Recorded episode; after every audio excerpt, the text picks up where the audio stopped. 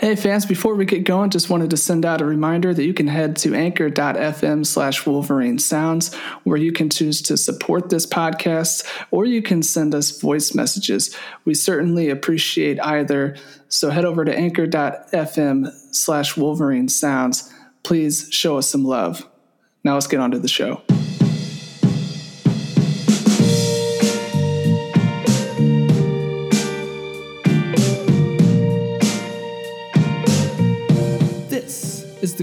Hey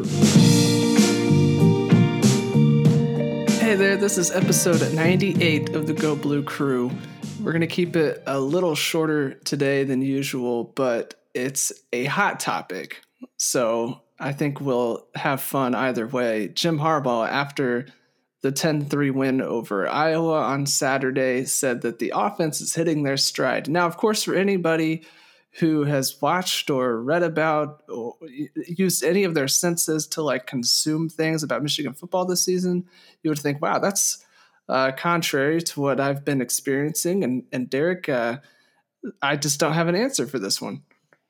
Yeah, so when uh, he comes out for his you know usual early week press conference to talk a little bit about the the Iowa game and, and kind of preview the Illinois game, um, he he doubled down on his post game statement um, with uh, the hitting the stride. Now he did say it a little differently. He said that the offense is hitting their stride. I think in every way um, after the Iowa win. And then, like you said, you kind of looked at that Iowa offensive performance and thought, well, you scored enough points to win the game, but I wouldn't technically, yeah, I wouldn't say the offense looked good for basically the last three quarters and, and part of the first quarter.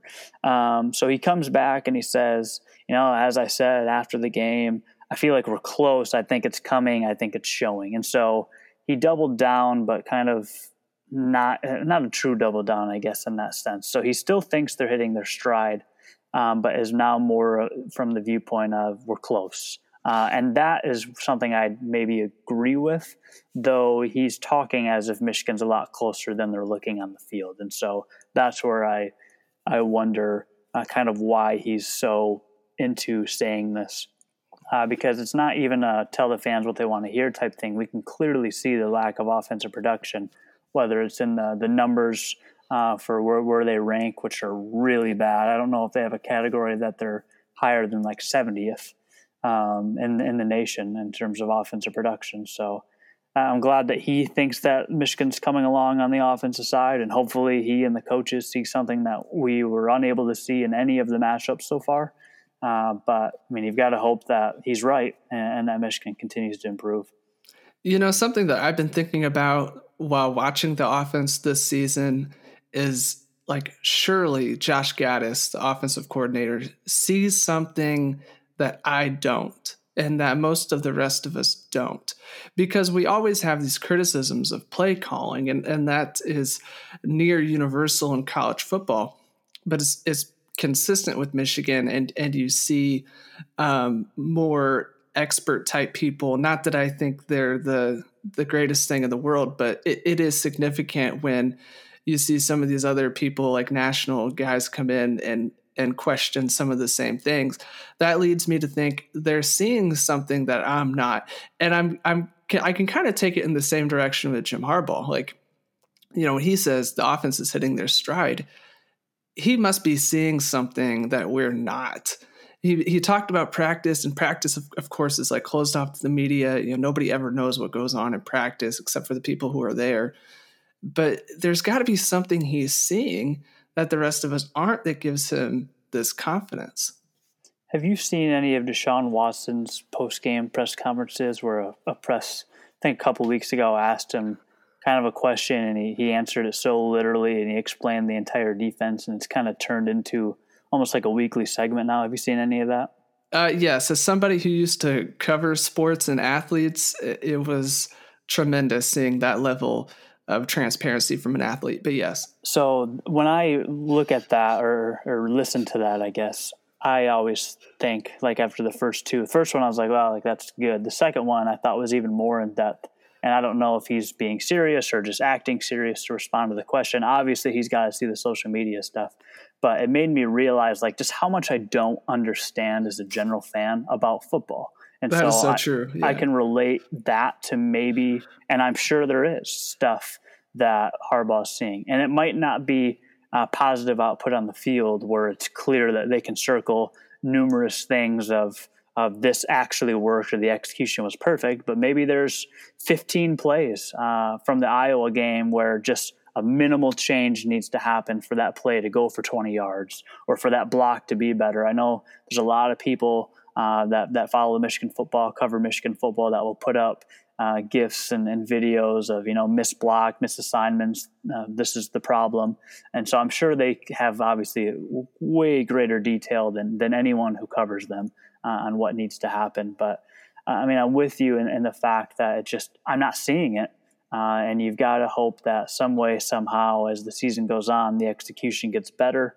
The play calling opens up. The one thing I want to say about the Iowa game, and, and we could talk about Rutgers too, because we've we've been off for a week and a half here or whatever it's been, is part of me, and I feel like I can always justify for some reason. Part of me wonders if they knew the defense was so dominant that game that they didn't worry about doing anything except kind of running out the clock and, and holding on to the football, um, protecting the football. Um, a game that they were convinced that Iowa wasn't going to score again.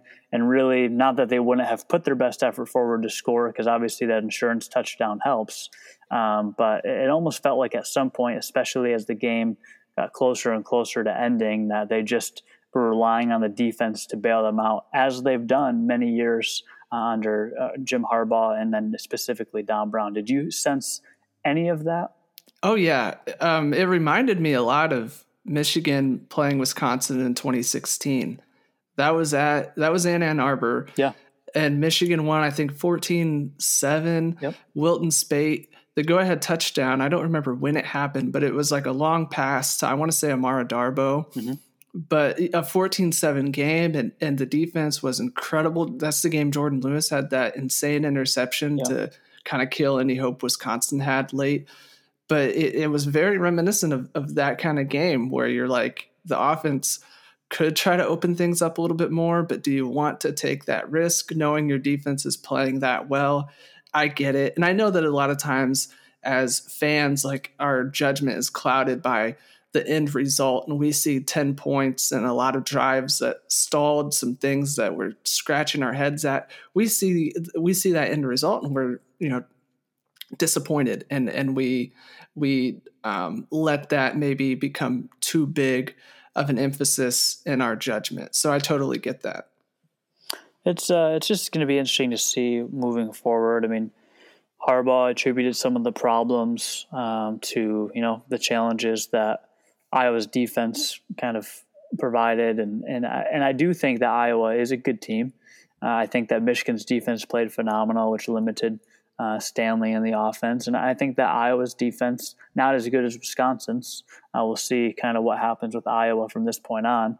Uh, but I think that they did play really well on defense. I mean, you've got to give them credit too, and so I, I, agree that maybe, yeah, maybe part of it was the problem that Iowa was playing so well and, and kind of locking down Michigan. But I mean, teams are only going to get better. I mean, you've got Notre Dame on the schedule. Michigan State's defense uh, is really good, even though they, they gave up points to Ohio State, who just simply looks unbeatable right now. I mean, Ohio State's always on the schedule, so it's not a performance that's going to give you confidence to to beat any of those three teams sure handily.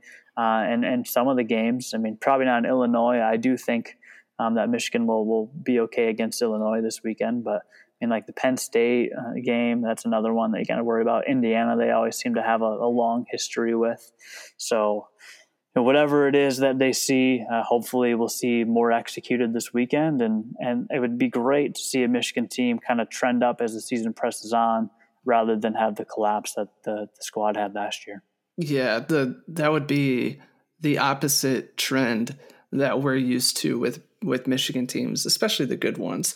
So one thing that I don't want to discount here is that Jim Harbaugh, you know, he may not fully believe this and be as enthusiastic and as committed to that stance as he's making it seem because college coaches like any other coach who has to answer for their team of course isn't going to throw anyone under the bus. They would be a bad coach. They'd be a bad leader if they did that. And so I, while I don't want to say Jim Harbaugh doesn't believe anything he's saying, I think part of it is just his duty as the head coach to go out there and tell everyone things are going fine. I believe in this. Um, there's there's some small execution stuff that we could do better to really take us to the next level. Sort of downplay the the urgency of what's going on, and you can call it dishonest. I mean, I don't want to I'm not going to really get into that. I just think that's part of his job as a head coach. We understand that head coaches are going to go out there and do exactly this. It, it, it, may not be in in this particular way, and and they may not be in a position where they have to double down on it. But in many ways, like this is just what head coaches do. So I, I think we definitely need to be aware of that and and uh, give some credence to that. Yeah. What one of the things that I've saw on Twitter and, and thought about, and I'll just pose that as a question. Do you think that Josh Gattis trusts Shea Patterson? You know, that's something that I think about every day. I hate how much I think about Michigan football because I have a uh, a life outside of Michigan football that I live, of course. But that's something I think about all the time because when you look at the play calling, it would just seem like the offensive coordinator, like like as a as an outside observer who doesn't know much, you would look at that and be like, eh, I don't think that offensive coordinator or whoever's calling the plays really trusts the quarterback. So I I think it's fair to question. I'm not ready to say that Josh Gattis doesn't trust Shea Patterson, and of course, you know we would never get like confirmation on that. But I think I think at this point, like it is kind of fair to put that out there. Yeah, I I think I like the the viewpoint of I mean, if you were uh, a fan of another team or just kind of tuning into the game, you didn't know much about. I mean, even like an NFL fan doesn't pay attention to college football. I think it's really obvious that like, hey, why why is the quarterback not doing more? Especially if you saw the the, the big play to Nico Collins downfield early in the game. Uh, and then and, nothing like that later on. Yeah, and and game after game, very little like that. And so I don't know if it's uh, if it's a trust factor or if it's partly mixed. Like, why take a, a shot downfield when we can just control the uh, control the clock and, and have our defense bail us out here? Uh, I just I want to see another high scoring output. Uh, we don't need to touch on Rutgers because Michigan should have handled Rutgers. It was nice that they put up 50, um, but Maryland just put up a ton on on, on Rutgers as well um, over the weekend, and so I would like to see maybe it's against Illinois where Michigan can put up 30 some points and, and really hit their stride actually uh, and have some, some things to, to show on the field. I'm not looking for a game plan to necessarily change a ton, uh, but a couple more deep shots, uh, obviously some more scoring would, would be helpful. And uh, obviously you want that against the best opponents on the schedule, um, which uh, you have a, an opportunity the next weekend at Penn State and then hosting Notre Dame at home after that. Maryland seems pretty uh, decent at times, although they've had a, a, bad game too. And so, I mean, at some point, Michigan has to score more points than they have. And I mean, that's how you win a football game. You have to score more points. Sure, 10 worked against Iowa, but I don't think that's going to work at Penn State or against Notre Dame. And so yeah, I'd like to see. I'd like to see 30 points. I mean, I'd be disappointed if it's under 30 points this this weekend. And, and if it is, like, I just hope that if it's 21, 24, for example, I hope that one of the touchdowns came on a big play, shot downfield to one of the talented receivers. Yeah. So speaking of Illinois, this can probably uh, wrap us up here, but I'm just curious. Uh, Illinois has given up 423 yards a game, 28 points a game. And Jim Harbaugh says that Michigan is hitting their stride offensively. At some point, um, you know, you actually need to hit that stride and like take off, as you said. What would be your outlook or, or your takeaway if if Michigan looks lackluster again against Illinois, a team that you would expect them to be able to to put some more points up and be just a little more um, efficient and explosive on offense. I think I'd just be as concerned as I as I have been. I don't know if I'd be more concerned. I think it just fall back into that. Hey, like you know, they haven't proved anything yet. They've got dismantled by Wisconsin. They beat up on a team they should have beat up on in Rutgers, and Um, just got by Army, just got by Iowa. I think if they have trouble even in a win against Illinois, I, I see them probably losing four games uh, and maybe even a bowl game. Um, and now it doesn't mean that they can't come out and even beat in Ohio State. I mean, all things can happen in the sport of college football. Uh, but if they struggle this weekend, I, I see them as a three-four loss team, and and really have trouble seeing them win the majority of the remaining games on the schedule. Uh, what I would like to see, um, I mean, Illinois is better than than Rutgers, um, and I feel like for uh, Illinois, as as much as they've had trouble, they even lost to Eastern. Um, I would like to see another Rutgers type game where Michigan can put up a ton of points and, and not allow Illinois to, to score more than a handful. Um, and I, I, think that that would give some more confidence as the, the bigger opponents come up on the schedule. But yeah, I mean, anything less than, than again, 30 points for me, I, I think I'll be disappointed. All right. So we forgot to do this a couple weeks ago before the Rutgers game, which was probably like the least consequential game to miss. But what is your score prediction for Michigan Illinois this weekend? So let's let's first touch on uh, your score prediction for for Rutgers. I for, I kind of forget what it was. It was 38 to 17 and unfortunately because I was moving, I completely blanked you. Like I didn't even I didn't even like, you know, I can like and you know give those little emojis to to Oh yeah, yeah. Man, I, am so sorry, man. I didn't even. That's fine. I understood the situation. So, I mean, you were 38 17. I clearly guessed 50 to 0. I just didn't text you back, so I was closest. uh, we didn't do it last week either. We don't need to even go over that. But for a score prediction, uh, I'm going to go with 35 to 10. Wow. So that's uh, pretty close to what I was thinking, which seems to be a theme this season. I was thinking 35 14. Okay.